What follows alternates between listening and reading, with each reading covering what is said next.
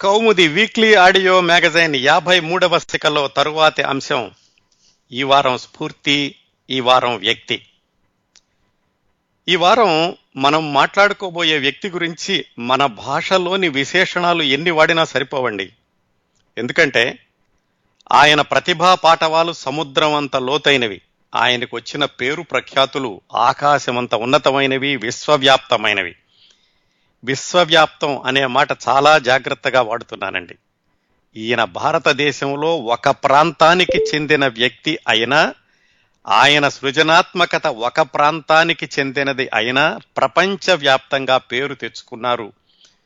అది ఒక సంవత్సరమో రెండు సంవత్సరాలు కాదు ఆయన మరణించి ఇరవై మూడు సంవత్సరాలు అయినప్పటికీ ఆయన చేసినటువంటి కృషి గురించి ప్రపంచవ్యాప్తంగా ఇప్పటికీ మాట్లాడుకుంటున్నారు. ఇక ముందు కూడా మాట్లాడుకుంటూ ఉంటారు. ఎంత పేరు సంపాదించినా ప్రపంచమంతా ఆయన్ని ప్రశంసిస్తున్నప్పటికీ ఆయన మాత్రం అతి సాధారణంగానే జీవించి తన సృజనాత్మక కార్యక్రమాలని తాను కొనసాగిస్తూ వెళ్ళారు. అందువల్ల ఆయన జీవన విధానం ఎలా ఉండేదో దానికి అనుగుణంగానే ఆయన్ని అతి సాధారణమైనటువంటి పరిచయంతో ప్రారంభిద్దాం. ఈ ఈ వారం స్ఫూర్తిదాయకమైన వ్యక్తి ఒక చలనచిత్ర దర్శకుడండి. భారతదేశంలోని ఒక ప్రాంతీయ భాషా చిత్ర దర్శకుడు రీజనల్ లాంగ్వేజ్ డైరెక్టర్. ప్రాంతీయ అని ప్రత్యేకంగా ఎందుకు చెప్తున్నానంటే ఆయన తీసినటువంటి సినిమాల్లో తొంభై తొమ్మిది శాతం ఆయన మాతృభాషలో మాత్రమే తీశారు.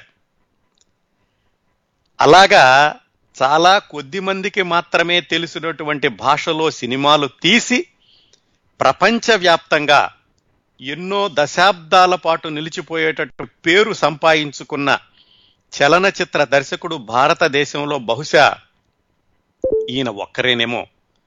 భారతదేశంలో జాతీయంగాను ప్రపంచంలో అంతర్జాతీయంగాను ఆయనకు వచ్చినటువంటి బహుమతులు గుర్తింపులు పురస్కారాలు ఇంకా ఏ భారతీయ దర్శకుడికి రాలేదు అనడంలో ఇసుమంతైనా అతిశయోక్తి లేదండి.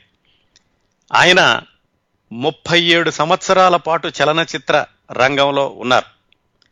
ఆయన దర్శకత్వం వహించినటువంటి సినిమాలు ముప్పై ఆరు మధ్యలో ఆ ముప్పై ఆరులో ఒకటి రెండు డాక్యుమెంటరీలు ఒకటి రెండు షార్ట్ ఫిలిప్స్ ఉన్నాయనుకోండి. మొత్తంగా చూసుకుంటే ముప్పై ఏడు సంవత్సరాల చలనచిత్ర జీవితంలో ఆయన ముప్పై ఆరు సినిమాలు తీశారంటే సగటున సంవత్సరానికి ఒక చిత్రం నిర్మించారన్నమాట. ఈ ముప్పై ఆరు సినిమాల్లో దాదాపుగా ముప్పై మూడు ముప్పై రెండు సినిమాలు కేవలం ఆయన తన మాతృభాషలో మాత్రమే తీశారండి. ఒక రెండు మాత్రం హిందీలో తీశారు ఒకటి రెండు డాక్యుమెంటరీలు ఇంగ్లీష్లో తీసినట్టున్నారు. ఆయన చనిపోయి ఇరవై మూడు సంవత్సరాలు అయిందని చెప్పుకున్నాం కదా. కానీ ప్రపంచ సినిమా ఉన్నంత కాలం ఏమాత్రం తప్పు చెప్పడం లేదండి. ప్రపంచ సినిమా ఉన్నంత కాలం ఆయన సినిమాలు పాఠ్య గ్రంథాలు. ఆయన దర్శకత్వ శైలి భారతదేశంలోనే కాకుండా ప్రపంచవ్యాప్తంగా ఉన్న ఎన్నో దేశాల్లో ఎంతో మంది దర్శకులకి మార్గదర్శకం అయ్యేది. ఇప్పటికి కూడా మంచి సినిమా ఎలా తీయాలి? వాస్తవికమైన సినిమాలు ఎలా తీయాలి? సినిమాల్లోని పాత్రలు వాస్తవ జీవితానికి దగ్గరగా ఉండడం అంటే ఏమిటి?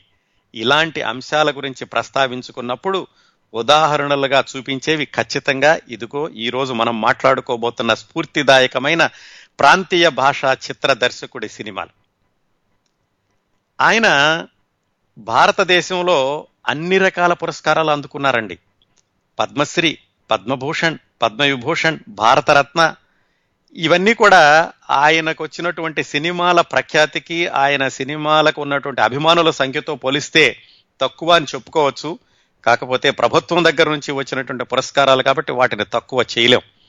అతి సాధారణమైన పురస్కారంతో ప్రారంభించి అత్యున్నతమైన పురస్కారాలను కూడా భారతదేశ ప్రభుత్వం నుంచి ఆయన జీవిత కాలంలో అందు అందుకున్నారు. అంతేకాకుండా అంతర్జాతీయంగా ఎన్నో బహుమతులు అందుకున్నారండి. ఎన్నో అంటే దాదాపుగా ఒక నలభై యాభై ఉంటాయి ఆయన మొత్తం చలనచిత్ర జీవితంలోనూ. ఆక్స్ఫోర్డ్ యూనివర్సిటీ యూకేలో ఉంది. తెలుసు కదా? ఆక్స్ఫోర్డ్ యూనివర్సిటీ చలనచిత్ర రంగానికి చెందిన ఇద్దరికి మాత్రమే గౌరవ డాక్టరేట్ ఇచ్చింది.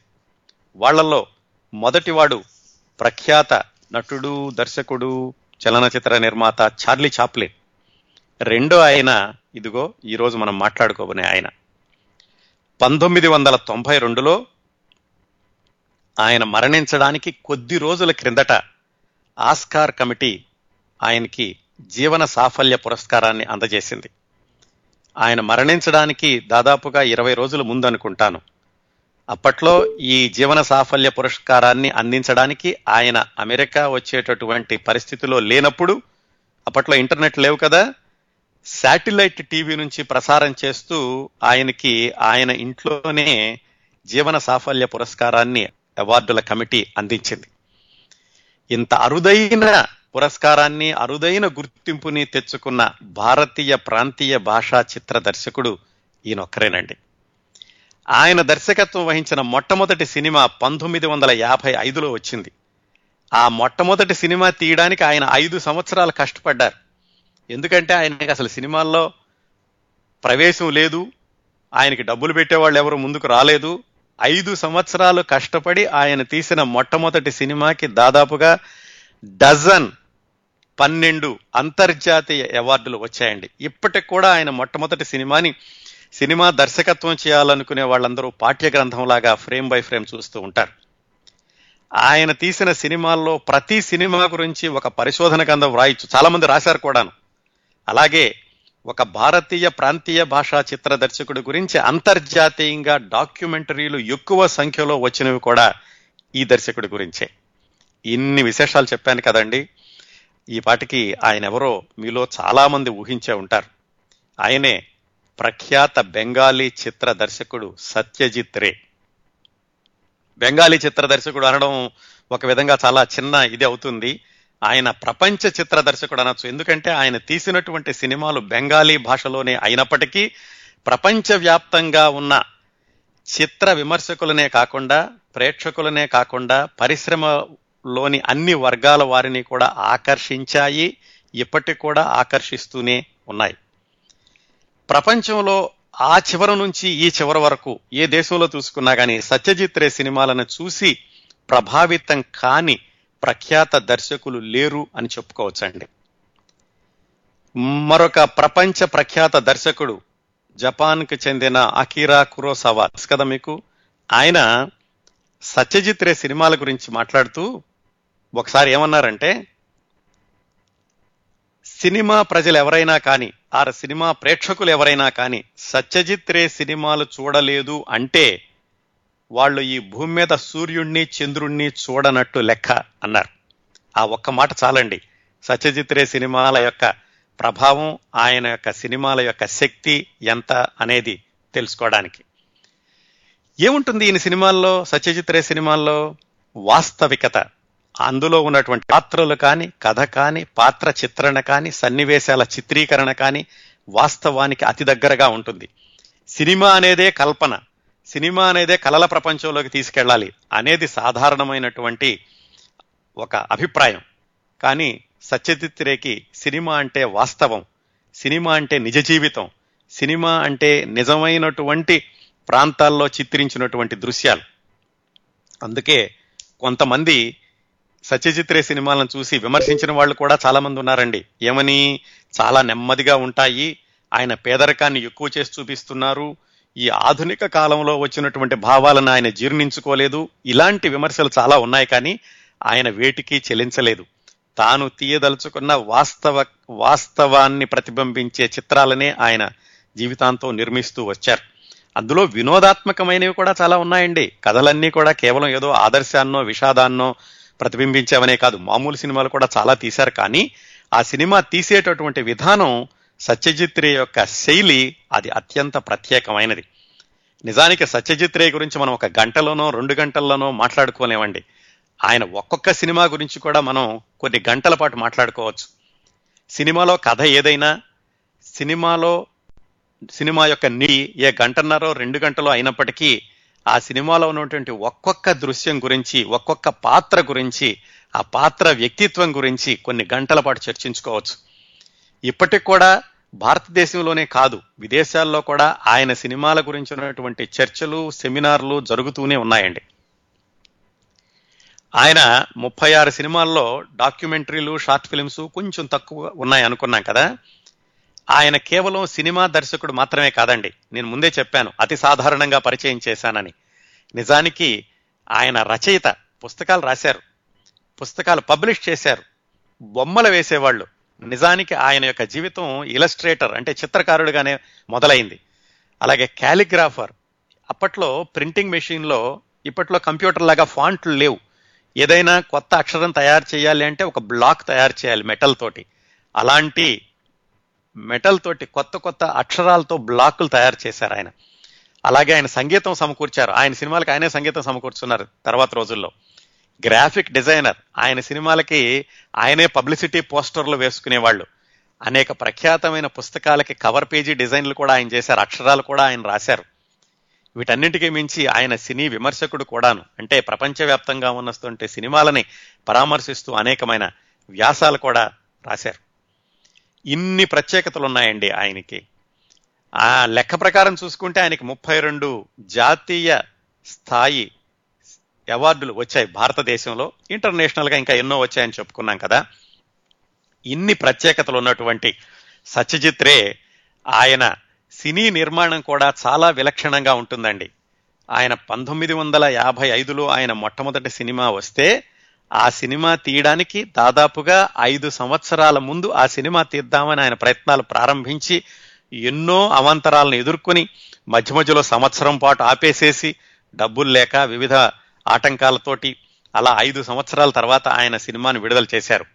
అయితే ఆయన ఈ ముప్పై ఆరు సంవత్సరాల్లోనూ ఆయన సినిమాలు తీసినప్పుడు దాదాపుగా ఆయనతో పనిచేసినటువంటి సాంకేతిక నిపుణులు అందరూ కూడా మొట్టమొదటి సినిమా నుంచి ఎవరున్నారో చివరి వరకు కూడా అలాగే ఉన్నవాళ్ళు చాలామంది ఉన్నారండి.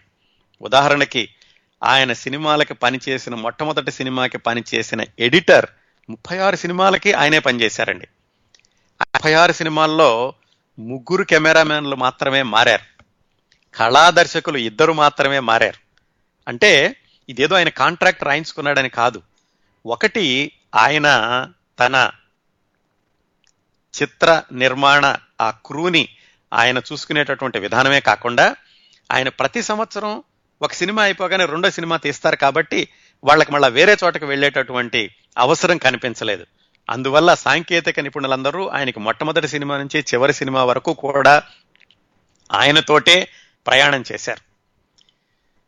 వాళ్ళ అబ్బాయి సందీప్ రే అని తర్వాత ఆయన కూడా తండ్రి దగ్గర అసిస్టెంట్గా పనిచేసేవాడు. ఆయన అంటూ ఉండేవాడట నాకు దొరికినటువంటి చక్కటి అసిస్టెంట్ మా అబ్బాయి అన్ని ఈ విధంగా ఆయన ఒక సినిమా ఎంత విలక్షణంగా ఉంటుందో సినిమా చిత్రీకరించేటటువంటి విధానం ఎంత విలక్షణంగా ఉంటుందో ఆయన తన తన క్రూని కూడా తన నిర్మాణ సంస్థలోని సభ్యుల్ని కూడా చూసుకునేటువంటి విధానం అంత విలక్షణంగా ఉంటుంది ఇన్ని ప్రత్యేకతలు ఉన్నాయండి.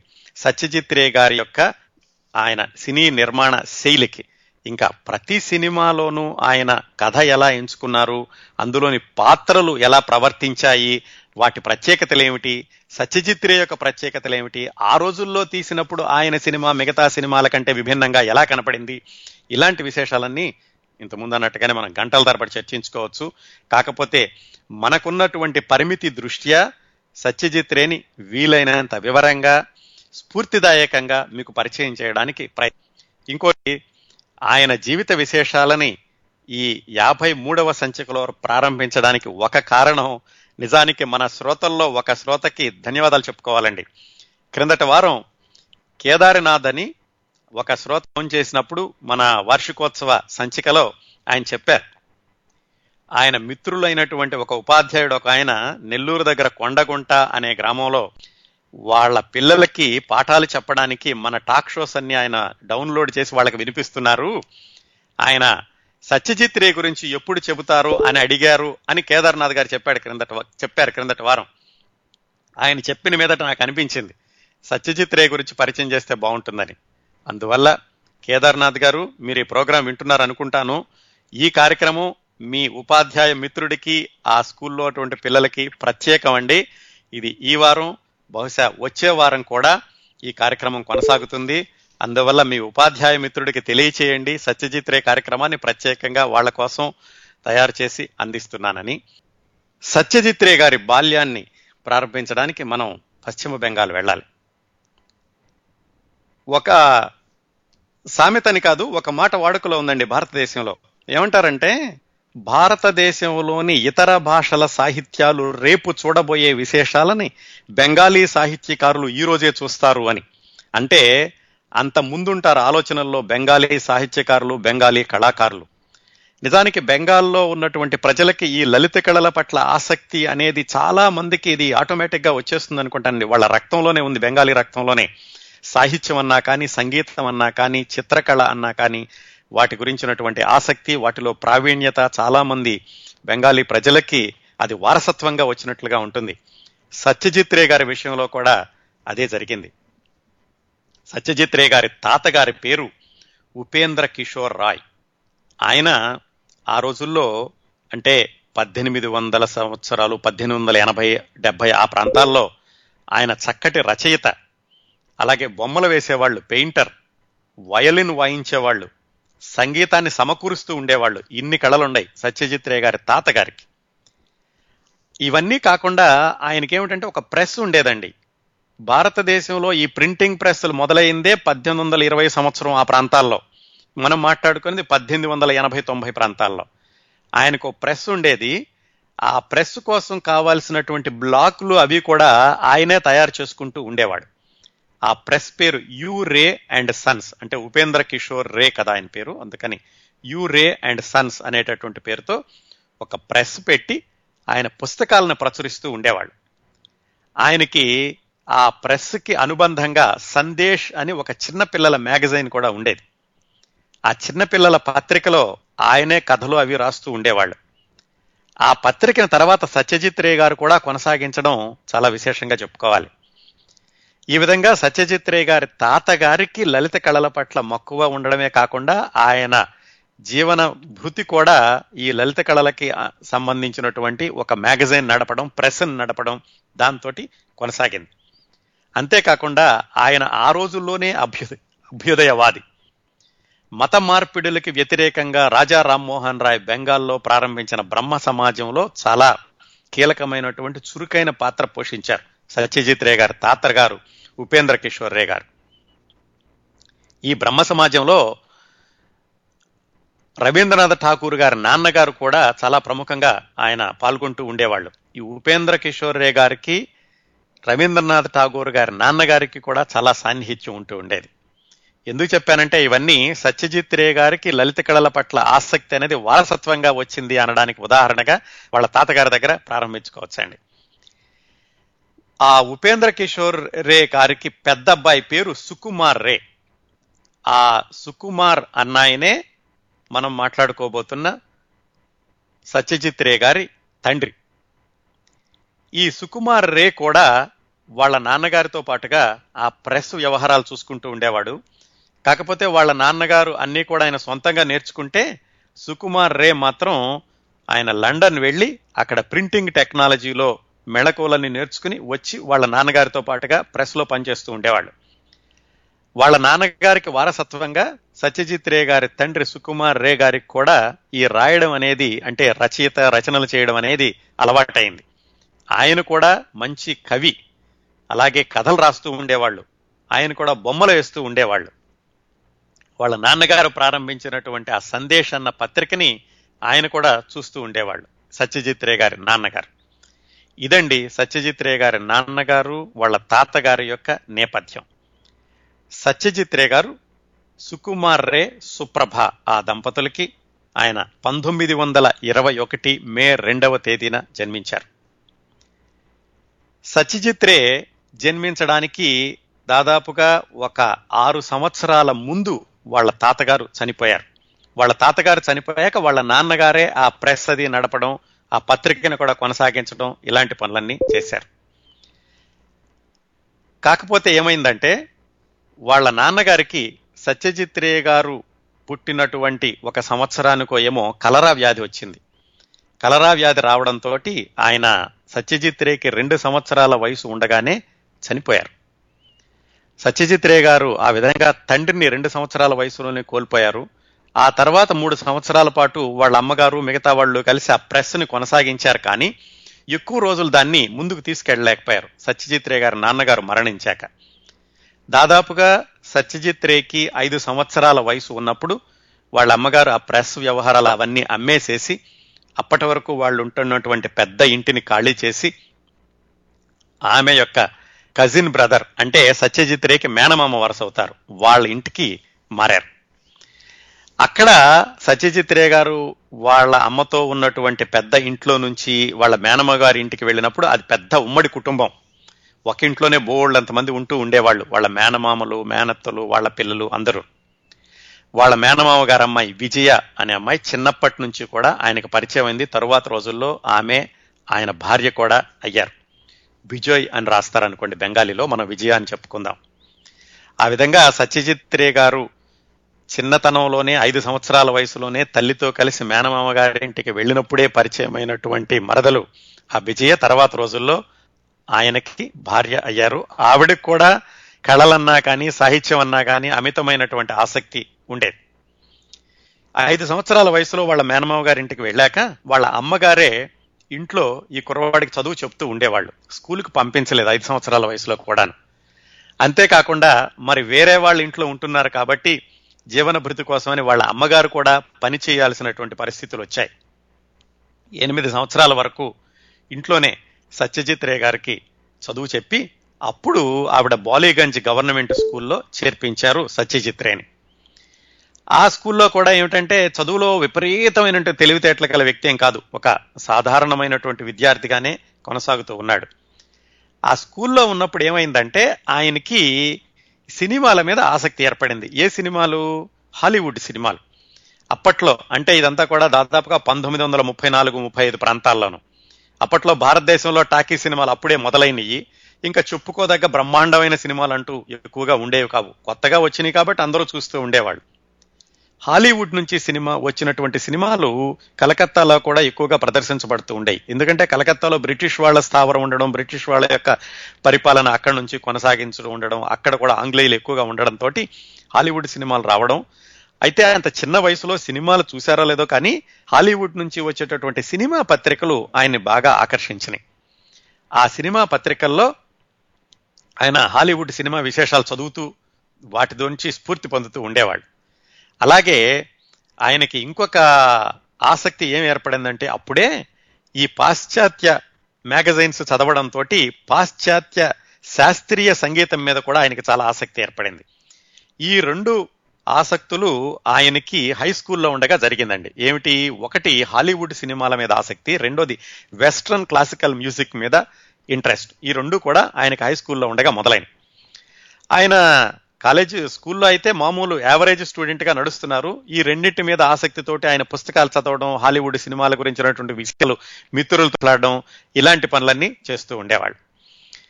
అలాగా ఆయనకి పదిహేను సంవత్సరాల వయసు వచ్చేటప్పటికి సత్యజిత్రే మెట్రికులేషన్ పాస్ అయ్యారు మెట్రికులేషన్ పాస్ అయ్యాక వాళ్ళ అమ్మగారు సత్యజిత్రేని పంతొమ్మిది వందల ముప్పై ఆరులో కాలేజీలో చేర్పించారు.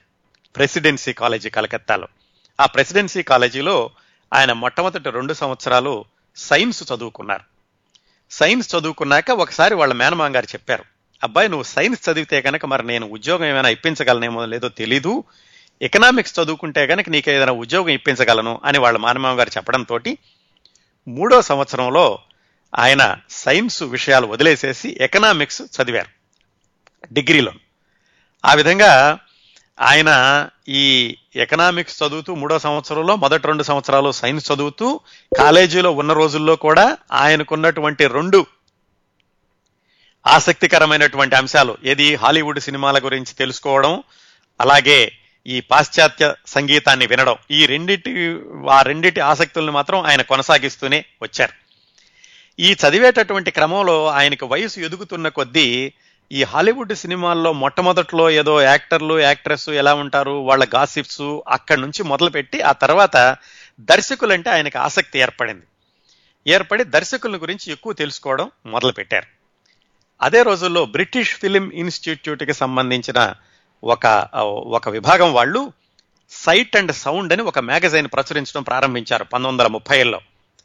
ఈయన కాలేజీలో చదువుకునే రోజుల్లోనే ఆ సైట్ అండ్ సౌండ్ అనే మ్యాగజైన్కి ఈయన చందాదారుడుగా చేరి ఆ మ్యాగజైన్ కూడా తెప్పించుకోవడం మొదలుపెట్టారు. ఇట్లా చదువులో మాదిరిగా ఉంటూ ఈ మిగతా రంగాల పట్ల ఆయన ఆసక్తిని పెంపొందించుకుంటూ మొత్తానికి పంతొమ్మిది వందల ముప్పై తొమ్మిదిలో అంటే ఆయనకి పద్దెనిమిది సంవత్సరాల వయసు వచ్చినప్పుడు డిగ్రీ పూర్తి చేశారు.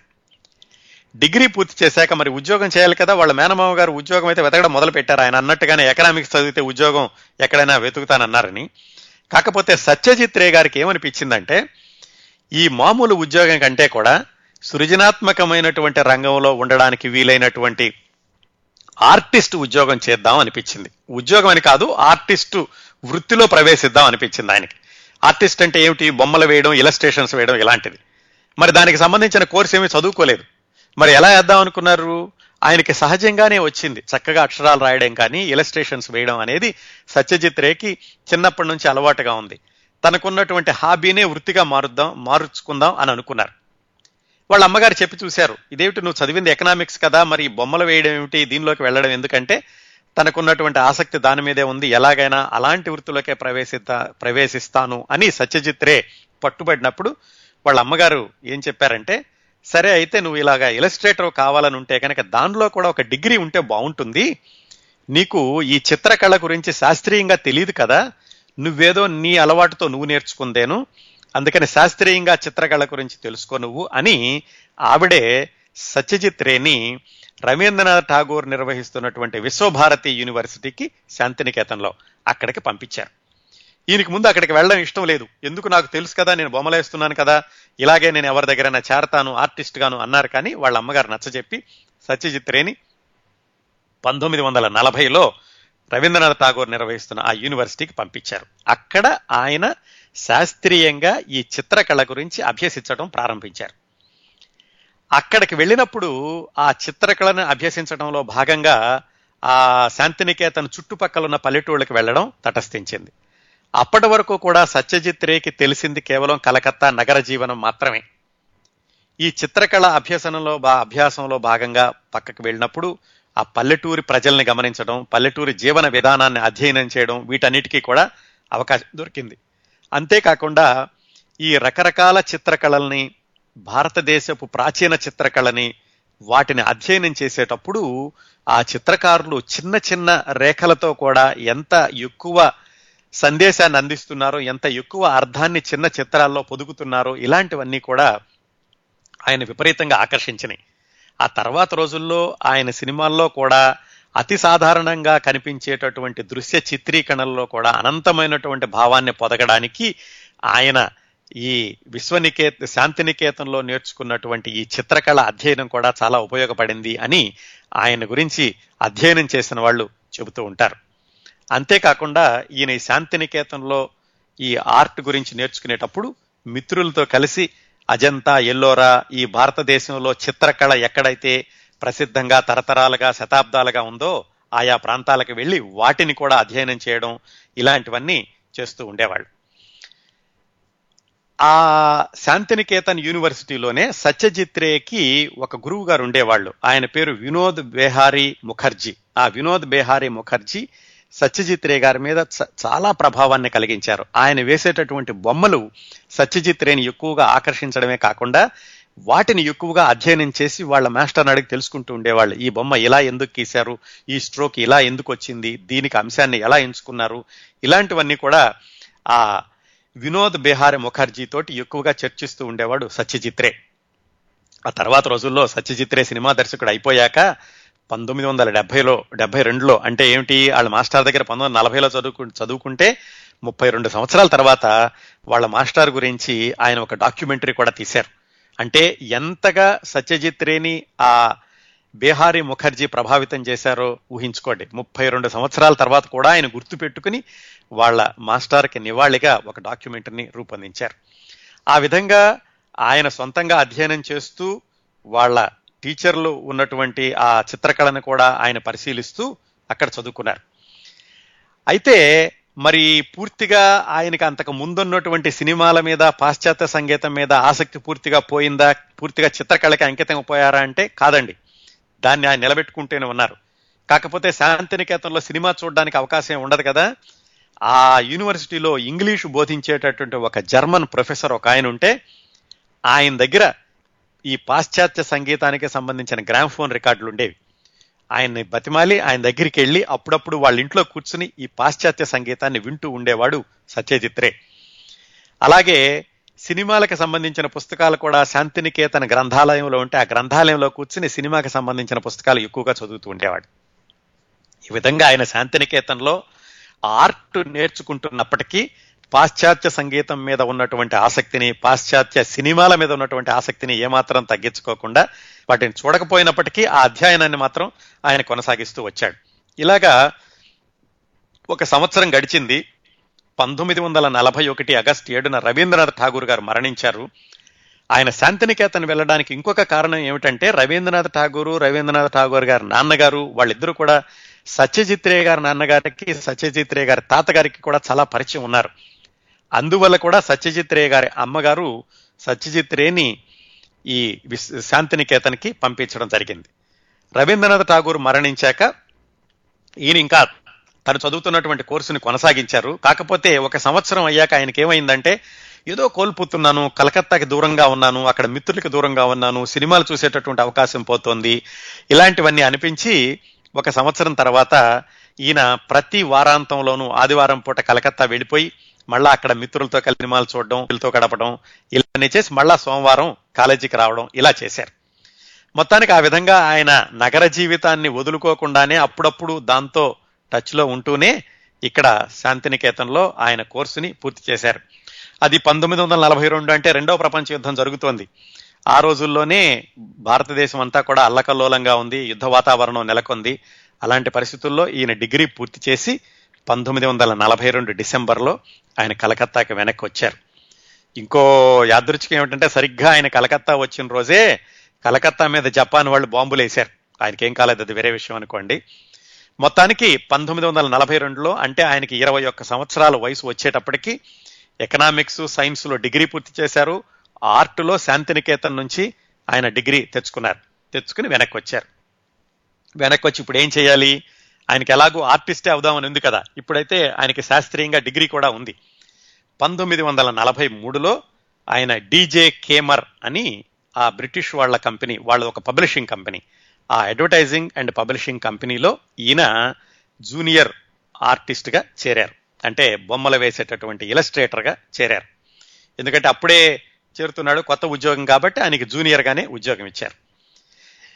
ఇంకో విచిత్రం ఏమిటంటేనండి సత్యజిత్ రే ఆ విధంగా ఇరవై ఒక్క సంవత్సరాల వయసులో ఆ గ్రాఫిక్ డిజైన్ అడ్వర్టైజింగ్ కంపెనీలో చేరినటువంటి సందర్భం నుంచి దాదాపుగా పదమూడు సంవత్సరాల పాటు అంటే ఆయన మొట్టమొదటి సినిమా విడుదలై ఆయన సినిమాలో దర్శకుడిగా కొనసాగుదాము ఆయనకి ప్రపంచ ప్రఖ్యాతంగా పేరు వచ్చి సినిమాల్లో దర్శకుడిగా కొనసాగడమే నా ధ్యేయం ఆయన నిర్ణయించుకునేట నిర్ణయించుకునే వరకు కూడా పదమూడు సంవత్సరాల గ్యాప్ ఉంది. ఈ పదమూడు సంవత్సరాలు కూడా ఆయన ఈ డీజే కేమర్ అనేటటువంటి సంస్థలోనే పనిచేశారండి.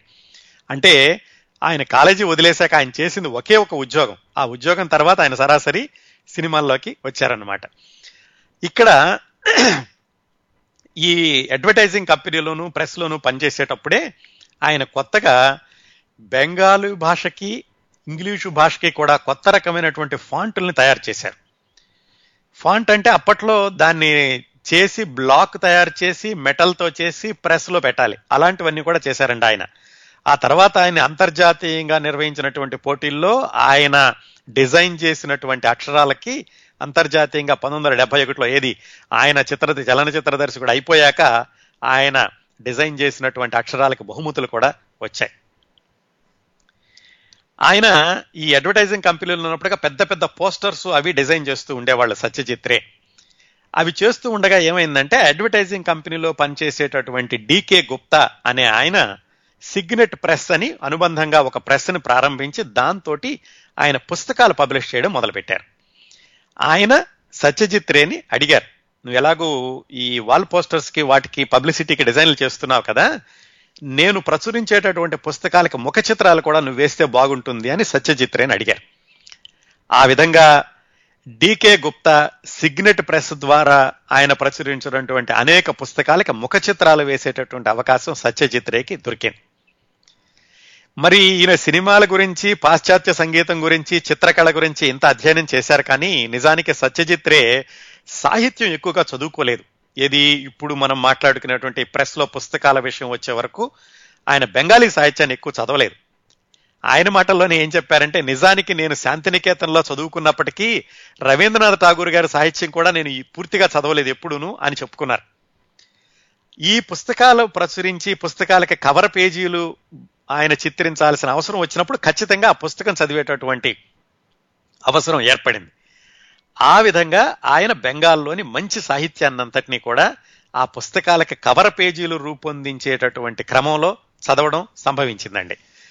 ఆ ఆయన ఈ పుస్తకాలకి బొమ్మలు వేసినటువంటి ప్రఖ్యాత రచయితలు చాలామంది ఉన్నారు. అప్పట్లో బెంగాలీ రచయితలు రూపసి బంగ్లా విభూతి భూషణ్ బందోపాధ్యాయ ఇలాంటి వాళ్ళందరికీ కాకుండా జిబ్ కార్బెట్ అని ఒక వేటగాడు ఉండేవాడు కలకత్తాలో. ఆయన రచించినటువంటి పుస్తకాలకి జవహర్ లాల్ నెహ్రూ గారి డిస్కవరీ ఆఫ్ ఇండియా ఈ పుస్తకాలన్నిటికీ కూడా కవర్ పేజీలు చిత్రించేటటువంటి అవకాశం సత్యజిత్ రే గారికి వచ్చింది. ఈ కవర్ పేజీలు చిత్రించే క్రమంలో ఆయనకి ఒక పుస్తకం వచ్చింది ఒకసారి. ఆ పుస్తకం పేరు పథేర్ పాంచాలి. ఆ పథేర్ పాంచాలి అనే పుస్తకాన్ని విభూతి భూషణ్ బెనర్జీ అని ఆయన రాశారు. అది పుస్తకం కాదు పెద్ద నవల. ఆ నవలకి ఎబ్రిడ్జ్డ్ వర్షన్ అంటే సంక్షిప్తీకరించినటువంటి ఆ నవలకి బొమ్మ వేయమని ఈ సత్యజిత్ రేకి ఇచ్చాడు డికే గుప్తా. సత్యజిత్ రే ఆ పుస్తకాన్ని చదివినప్పుడు విపరీతంగా ఆకర్షించింది ఆయనకి. ఆ పుస్తకంలో ఉన్నటువంటి కథ ఆయనకి బాగా నచ్చింది. అప్పటికే ఆయన సినిమాల గురించి విపరీతంగా స్టడీ చేయడం సినిమాల గురించి అధ్యయనం చేయడం చేస్తున్నారేమో. ఈ పుస్తకం చూసేసరికి పదిహేరు పాంచాలు అనేటువంటి నవల సంక్షిప్తీకరణ చూసేసరికి దీన్ని సినిమాగా తీస్తే బాగుంటుందేమో అని ఆలోచన వచ్చి ఆ డీకే గుప్తా తోటి ఆలోచనని పంచుకున్నాడు. ఆయన కూడా సినిమా తీస్తే బాగానే ఉంటుంది కానీ నీకేమీ పరిచయము నువ్వేమీ సినిమాల్లోకి వెళ్ళడం ఇలాంటిదేమీ లేదు కదా అన్నారు. కానీ ఆలోచన అక్కడ ఆగిపోయింది. కాకపోతే సత్యజిత్ రేక్ మాత్రం ఆ పుస్తకంలోని కథ ఆ నవలలోని కథ ఆయన వదలలేదు. ఆయన ఆలోచనల్లో అలా నిలిచిపోయింది ఆయన వెంటాడుతూనే ఉంది. ఇట్లా ఉండగా ఏమైందంటే ఈయన ప్రెస్లో పనిచేసేటప్పుడే ఒక ఐదారు సంవత్సరాలు గడిచింది ఆయన ఉద్యోగంలో చేరి మిత్రులు కొంతమందితోటి కలిసి ఆయన ఒక ఫిలిం క్లబ్ లాంటిది ఏర్పాటు చేశారు. ఫిలిం క్లబ్ లాంటిది ఏర్పాటు చేసి దాంట్లో నుంచి విదేశాల నుంచి చిత్రాలను తీసుకొచ్చి ప్రత్యేకమైనటువంటి చిత్రాలని ఆర్ట్ చిత్రాలని తీసుకొచ్చి ప్రదర్శిస్తూ ఉండేవాళ్ళు. మిత్రులు ఆయన కలిసి ఈ చిత్ర ఈ ఫిలిం సొసైటీని కొంతకాలం కొనసాగించారు. ఆ ఫిలిం సొసైటీలో రకరకాలైనటువంటి సినిమాలను తీసుకొచ్చి ప్రదర్శించే క్రమంలో వాటిని చూసేటటువంటి క్రమంలో సత్యజిత్రే వాటిని గురించినటువంటి విమర్శలు సమీక్షలు రాయడం కూడా మొదలుపెట్టారు. ఆ విధంగా సత్యజిత్ రే చదువుకున్నది ఒకటి.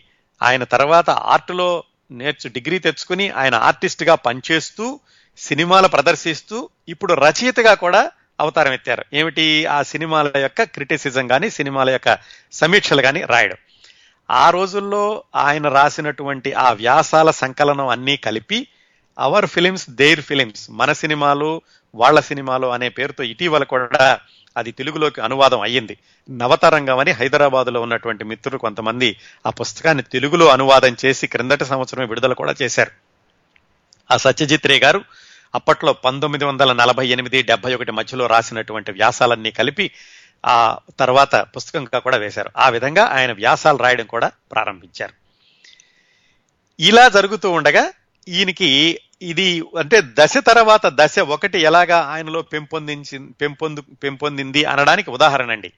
అక్కడి నుంచి ఆయన ఏమిటంటే ఎవరైనా బెంగాలీ దర్శకులు ఫలా నవలని చిత్రంగా తీస్తున్నారు అని నీకు తెలిస్తే ఆయన నవల కొనుక్కుని తనైతే ఎలా సినిమా తీస్తానో ఒక స్క్రీన్ ప్లే లాగా రాసుకోవడం మొదలుపెట్టారు.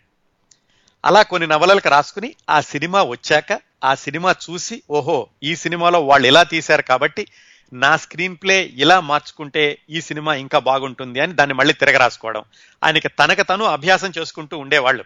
ఎవరి దగ్గరికి వెళ్ళడం ఎవరి దగ్గర అసిస్టెంట్ డైరెక్టర్గా పనిచేయడం ఇలాంటివి ఏమి చేయలేదు. తనకు తనే ఇలాగా ప్రాక్టీస్ చేసుకుంటూ ఉండేవాళ్ళు. నవలను స్క్రీన్ ప్లేగా మార్చడం అనేది. ఇలా చేస్తూ ఉండగా సత్యజిత్ రేకి మొట్టమొదటిసారిగా ఒక సినిమాకి స్క్రీన్ ప్లే రాసే అవకాశం వచ్చింది. ఎలాగంటే ఆయన మిత్రుడు హరిసధన్ దాస్ గుప్తా అని అతను రవీంద్రనాథ్ ఠాగూర్ రాసిన ఘారే బైరే అనే ఇంటా బయట అనేటటువంటి నవలని సినిమాగా తీయడానికని ఆయన ప్రయత్నాలు ప్రారంభించి సత్యజిత్ రేని అడిగారు. మరి నువ్వు ఇలా స్క్రీన్ ప్లే రాసుకుని నీ అంతటి నువ్వు చూసుకుంటున్నావు కదా నేను సినిమా తీద్దాం అనుకుంటున్నాను నాకు స్క్రీన్ ప్లే రాసి పెట్టొచ్చు కదా అని రవీంద్రనాథ్ ఠాగూర్ గారి నవలని సత్యజిత్రేకి ఇచ్చాడు. సత్యజిత్రే మరి అప్పటికే తనకు తను రాసుకుని ఉంటున్నాడు కాబట్టి ఆ అనుభవంతో దానికి స్క్రీన్ ప్లే రాసి మిత్రుడికి ఇచ్చాడు. కాకపోతే ఆ మిత్రుడి యొక్క ఫ్రెండ్ ఇంకొకరు ఎవరో వచ్చి ఈ స్క్రీన్ ప్లే ఇలా కాదు చివరిలో మార్చాలి కొన్ని పాత్రలను అటు ఇటు చేయాలని ఏవో సలహాలు ఇచ్చారు. ఆ సలహాలకి సత్యజిత్రే ఒప్పుకోలేదు. ఇలాంటి పనులు నేను చేయను నవలని ఉన్నది ఉన్నట్టుగా రాయడానికైతేనే నేను ఒప్పుకుంటాను అని ఆయన ఆ ప్రాజెక్టులోంచి పక్కకు వచ్చారు. నిజానికి ఆ ప్రాజెక్టు ముందుకు వెళ్ళలేదు అది అక్కడే ఆగిపోయింది. ఆ తర్వాత దాదాపుగా కొన్ని దశాబ్దాలకి సత్యజిత్రేనే ఈ రవీంద్రనాథ్ ఠాగూర్ యొక్క ఘారే బైరే అనేటువంటి నవలని ఆయనే సొంతంగా సినిమా తీశాడు. ఆ రెండోసారి సినిమా తీసినప్పుడు ఆయన అనుకున్నారట అప్పట్లో నేను రాసిన స్క్రీన్ ప్లే మిత్రుడికి రాసింది చాలా ఎమచ్యూరిష్గా ఉంది. నిజానికి ఆ సినిమా అవకపోవడం మంచిదైంది ఆ సినిమా అయ్యుంటే కనుక అది నా మొదటి సినిమా అయ్యుంటే అంత ఉపయోగం అయ్యుండేది కాదు అని ఆ తర్వాత రోజుల్లో ఆయన రవీంద్రనాథ్ ఠాగూర్ గారి ఈ నవలని సినిమా తీశాక ఆయన ఒక చోట రాసుకున్నారు. ఆ విధంగా ఆయనకు వచ్చినటువంటి మొట్టమొదటి సినిమా అవకాశం ఆగిపోయి. ఇలా ఉంటూ ఉండగా పంతొమ్మిది వందల నలభై తొమ్మిదిలో ఈయనకి ఇరవై ఎనిమిది సంవత్సరాల వయసు వచ్చింది. చిన్నప్పటి నుంచి ఇష్టపడుతున్నటువంటి మరదలు విజయనిచ్చి పెళ్ళి చేశారు. అంతా ఉమ్మడి కుటుంబంలోనే జీవిస్తున్నారు. ఆయన విడిగా జీవించడం వాళ్ళ అమ్మ వాళ్ళ అమ్మ తను భార్య మేనమామలు అందరూ కూడా ఒకే ఇంట్లో ఉంటున్నారు. ఈయన పబ్లిషింగ్ కంపెనీలో పనిచేస్తున్నారు సినిమాలు చూస్తున్నారు స్క్రీన్ ప్లేన్ ఆయనకి ఆయన రాసి పెట్టుకుంటున్నారు. ఇట్లా ఉంటూ ఉండగా ఆయనకి జీన్ రెనాయర్ అని ఆయన అమెరికాలో సినిమాలు తీస్తూ ఉండేవాడు. మొట్టమొదట్లోనేమో ఆయన ఫ్రెంచ్లో ఫ్రెంచ్ డైరెక్టర్ నిజంగానే తర్వాత హాలీవుడ్కి వెళ్ళి హాలీవుడ్లో సినిమాలు తీశారు. ఆయన ఆయన తీసేటటువంటి ది రివర్ అనే సినిమాకి లొకేషన్స్ వెతుక్కుంటూ కలకత్తా వచ్చారు. ఆయన వచ్చాడు అని తెలిసి సత్యజిత్ రే వెళ్ళి ఆయన కలుసుకున్నారు. ఎందుకంటే ఆయనకి తెలుసు అప్పటికే ఈ దర్శకులందరి గురించి జాన్ రే రేనార్ గురించి వీళ్ళందరి గురించి కూడా సత్యజిత్రికి తెలుసు. ఎందుకంటే వాళ్ళ సినిమాలన్నీ తెచ్చి ఈయన ప్రదర్శిస్తున్నాడు కాబట్టి.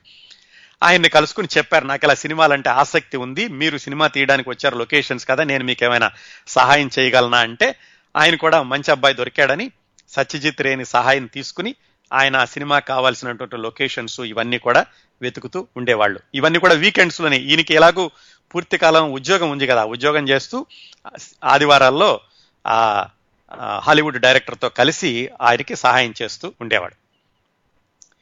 ఈయనకి చాలా ఆసక్తి ఉండడం చూసి ఆయన జీన్ రెనాయర్ అన్న ఆయన సత్యజిత్ అని అడిగాడు ఏమిటి నీకు ఇంట్రెస్ట్? ఇంత ఇంట్రెస్ట్ ఉంది? సినిమాలు తీసేటటువంటి ఆలోచన ఏమైనా ఉందా? అని. అంటే ఈయన చెప్పాడు అవును నాకు ఆలోచన అయితే ఉంది కాకపోతే ఎంతవరకు మరి నాకు వీలవుతుందో లేదో తెలీదు అని ఆయన అనుకున్నాడు. అని చెప్పాడు సరే నీకు ఇంట్రెస్ట్ ఉంటే కనుక నేను ఏమైనా నీకు సహాయం చేయడానికి ప్రయత్నిస్తాను అని ఆ హాలీవుడ్ డైరెక్టర్ కూడా చెప్పారు. ఈ ఆలోచన ఒకసారి ఈయనకి సినిమాలు తీస్తాడని ఆయన అడిగేసరికి ఈయనకి కూడా తీస్తే ఎలా ఉంటుంది అనే ఆలోచన సత్యజిత్రే కూడా మొదలైంది. ఇవన్నీ జరిగాక కొన్ని రోజులకు మళ్ళీ ఆయన వెనక్కి వచ్చి నిజంగా షూటింగ్ మొదలు పెట్టాడు ఆయన. ఎవరు? ఈ హాలీవుడ్ డైరెక్టర్ ఆ షూటింగ్ మొదలు పెట్టినప్పుడు సత్యజిత్ రే యొక్క మిత్రులు కొంతమందిని తన క్రూలోకి తీసుకున్నాడు. అది కూడా సత్యజిత్ రే ద్వారానే. వాళ్ళు ఎవరంటే హరిసదన్ దాస్ గుప్తా. ఇంతకుముందు ఈయనతో కలిపి ఫిలిం క్లబ్ అది మొదలుపెట్టిన ఆయన. ఆయన ఒక అసిస్టెంట్గా తీసుకున్నాడు.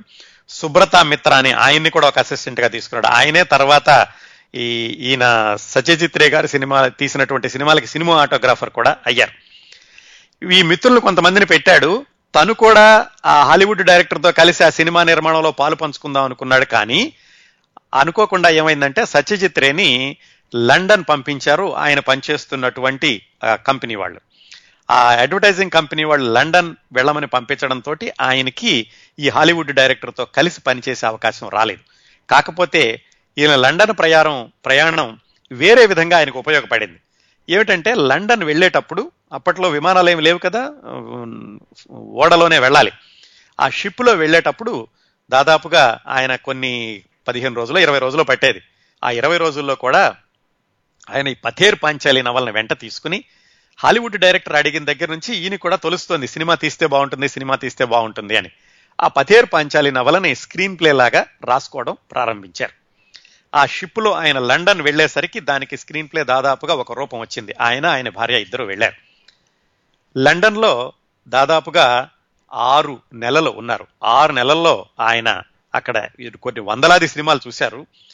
ఆ సినిమాలు చూసినప్పుడు ఆయనకి ఏమనిపించిందంటే ఈ పథేర్ పాంచాలి నవలని వాస్తవికమైనటువంటి సినిమాగా తీస్తే బాగుంటుంది అనుకున్నారు ఆయన.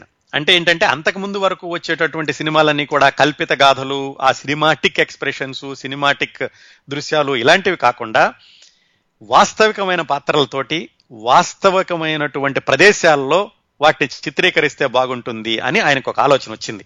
ఇలాంటి ఆలోచనలనే అంతకుముందు ఆయన మిత్రులతో చెప్పుకుంటూ ఉండేవాళ్ళ. వాళ్ళ మిత్రులంతా అనేవాళ్ళు అలా బయట తీయకూడదు సినిమాలు స్టూడియోలోనే తీయాలి. పైగా నువ్వు రియలిస్టిక్గా తీస్తే కనుక మామూలు వ్యక్తులతోటి మామూలుగా ప్రవర్తిస్తున్నట్లుగా తీస్తే అది ఎవరికి అర్థం కాదు. అలాంటి ప్రయోగా ప్రయోగాలు ఏమి చెయ్యొద్దు అని ఆయనకి చెప్పారు. కాకపోతే లండన్లో ఈయన ఉన్న ఆరు నెలల్లో ఆయన ఒక సినిమా చూశారు.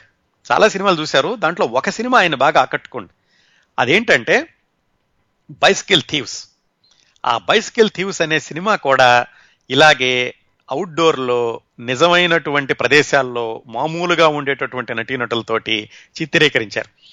ఆ సినిమా చూశాక సత్యజిత్ రేకి గట్టిగా నమ్మకం ఏర్పడింది. సినిమా అన్నది కేవలం ఇండోర్లో స్టూడియోల్లోనే చేయాల్సినటువంటి అవసరం లేదు. బయటకు వెళ్ళిపోయి నిజమైన ప్రదేశాల్లో వాస్తవంగా చిత్రీకరించినా కానీ చిత్రాన్ని అద్భుతంగా తీర్చిదిద్దవచ్చు అని ఆ ఇటాలియన్ డైరెక్టర్ తీసినటువంటి బైసికల్ థీవ్స్ సినిమా ఆయనకి గట్టి నమ్మకాన్ని ఇచ్చింది. ఆ నమ్మకంతో ఆయన భారతదేశానికి వెనక్కి వచ్చారు. వెనక్కి వచ్చేసరికి అంతకు ముందు ఉన్నటువంటి హాలీవుడ్ డైరెక్టర్ సినిమా చేసుకుని వెళ్ళిపోయారు. కాకపోతే హాలీవుడ్ డైరెక్టర్ దగ్గర పనిచేసినటువంటి మిత్రులందరూ కూడా చాలా సంతోషంగా ఉన్నారు. హాలీవుడ్ డైరెక్టర్ దగ్గర పనిచేసి ఏదో ఎంతో కొంత నేర్చుకోగలిగామని. ఈయనకి కూడా లండన్లో ఈ ఇటాలియన్ సినిమాలు ఇవి చూశాక సినిమాని వాస్తవిక దృక్పథంతో తీయొచ్చు. కల్పిత గాథలు ఉండాల్సిన పని లేదు. నాటకీయత ఉండాల్సిన అవసరం లేదు. సినిమాల్లో నటీనటులు మామూలు మనుషులు ఎలా ప్రవర్తిస్తారో అలా ప్రవర్తించవచ్చు అన్నటువంటి నమ్మకాన్ని ఏర్పరచుకుని ఆయన వెనక్కి వచ్చారు. ఇప్పుడు పంతొమ్మిది వందల యాభైవ సంవత్సరం అండి. అంటే ఆయనకి ఇరవై తొమ్మిది సంవత్సరాల వయసు. అప్పుడు ఇన్ని సంఘటనలు జరిగాక సత్యజిత్ రేకి ఏమైనా సరే ఈ పథేర్ పాంచాలి నవలని సినిమాగా తీయాలి అన్నటువంటి నమ్మకం గట్టిగా ఏర్పడింది గట్టిగా నిశ్చయించుకున్నారు. నిశ్చయించుకున్నాక అప్పుడు దాన్ని మొట్టమొదటగా సినిమా తీయడానికి ప్రారంభించారు. ఆ సినిమా తీయడానికి మొదలుపెట్టినప్పుడు మరి ఈయనకేమో ఎక్కడ అనుభవం లేదు ఆయన సినిమాల్లో పనిచేసిన వ్యక్తి కాదు ఎవరు పెడతారు డబ్బులు పెట్టడానికి ఎవరు ముందుకు వస్తారు అక్కడి నుంచి ప్రారంభించి ఆయన ఆ పథేర్ పాంచారి సినిమా పంతొమ్మిది వందల యాభై ఐదులో విడుదలయ్యే వరకు అంటే ఈ ఐదు సంవత్సరాల పాటు ఆయన ఎన్ని కష్టాలు పడ్డారు ఎన్ని మలుపులు తిరిగింది ఆయన సినిమా తీసేటటువంటి విధానం ఆ సినిమాలోకి అసలు నటీనటుల్ని ఎలా ఎన్నుకున్నారు ఈ పథేర్ పాంచాలి తర్వాత ఆయన సినీ జీవితం ఎలా కొనసాగింది ఈ విశేషాలన్నీ కూడా వచ్చే వారం మాట్లాడుకుందామండి. కౌముది వీక్లీ ఆడియో మ్యాగజైన్ యాభై మూడవ సంచికలో ప్రఖ్యాత చలనచిత్ర దర్శకుడు ప్రపంచ ప్రఖ్యాత చలనచిత్ర దర్శకుడు సత్యజిత్ రే గారి జీవిత విశేషాలని కౌముది వీక్లీ ఆడియో మ్యాగజైన్ యాభై నాలుగవ సంచికలో కొనసాగిద్దాం.